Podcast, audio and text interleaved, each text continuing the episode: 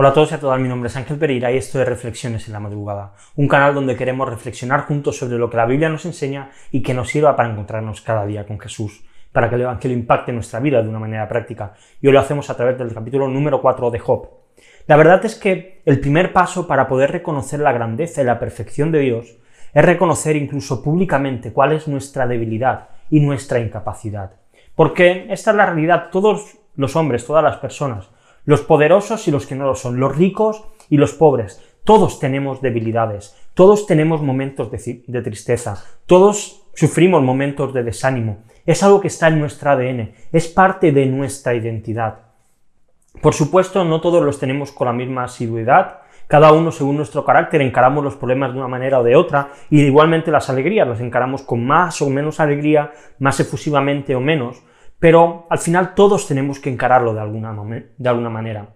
Job era aparentemente uno de estos hombres sin debilidades. Más bien todo lo contrario, él se había dedicado su vida a levantar a aquellos que estaban caídos, a preocuparse por los necesitados, a consolar a aquellos que sentían que no tenían fuerza. Pero ahora en los momentos de angustia que él estaba experimentando, parece haber olvidado quién él era, parece haber perdido el norte, y sus ojos habían perdido su mirada. Uno de sus amigos ante esta situación le exhorta y en los versículos del 3 al 6 dice, Tú has exhortado a muchos y las manos débiles has fortalecido. Al que tropezaba tus palabras lo levantaban y las rodillas débiles fortalecías. Pero ahora que te ha llegado a ti, te impacientas. Te toca a ti y te desalientas. ¿No es tu temor a Dios tu confianza y la integridad de tus caminos tu esperanza? Todo el trabajo de una vida todo el camino andado parece que desaparece cuando llegan los problemas, cuando nuestro mundo se viene abajo.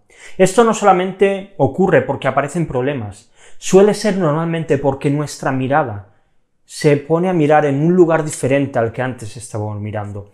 Esto es lo que le pasó a Job, así dice el versículo 6. ¿No es tu temor a Dios tu confianza y la integridad de, de tus caminos tu esperanza? Mientras todo iba bien, el temor a Dios era la confianza de Job. Él sabía quién era Dios. Lo había visto actuar en su vida.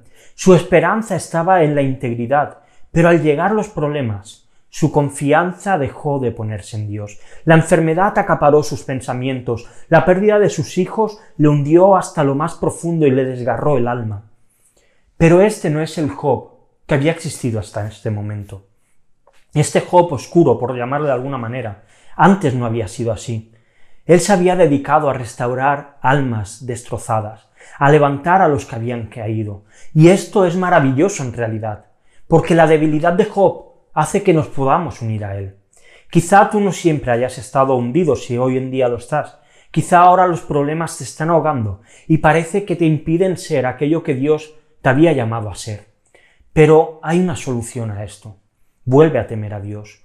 Muéstrale de nuevo tus reverencias. Hay tantos que han dejado de servir a Dios porque los problemas le han ahogado. Las palabras de Elifaz a Job son igualmente útiles en nuestro tiempo. Aplica las palabras que dio a otros, que Dios dio a otros, para aplicarlos a tu ánimo y para tu propia alma.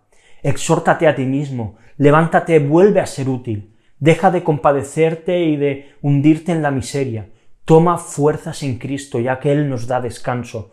Toma su yugo y vuelve al camino en el que estabas y del cual no debiste salir nunca. Te quiero dejar dos preguntas para reflexionar. La primera de ellas, ¿qué cosas has dejado de llevar a cabo en tu vida por culpa de los problemas que han llegado? Y la segunda, ¿qué vas a hacer a partir de hoy sabiendo que en Cristo encontramos el descanso que nuestras almas necesitan? Y te dejo también unos textos para leer, para seguir leyendo la Biblia en un año, Salmos capítulo del 61 al 67. Y lo dejamos aquí. Si te ha gustado el vídeo y lo estás viendo en YouTube, dale a like, suscríbete al canal y dale a la campanita. Si lo estás viendo en Instagram, dale a me gusta, compártelo en tu historia para que otros puedan verlo y sigue la cuenta si no lo haces. Puedes seguirnos también en Facebook y en Twitter, donde cada día encontrarás los enlaces para ver las reflexiones. Y si lo prefieres en formato podcast, puedes hacerlo en iVoox, en iTunes y en Spotify. Así que nada más, lo dejamos aquí. Mañana volvemos con una nueva reflexión aquí en Reflexiones en la Madrugada. Hasta mañana.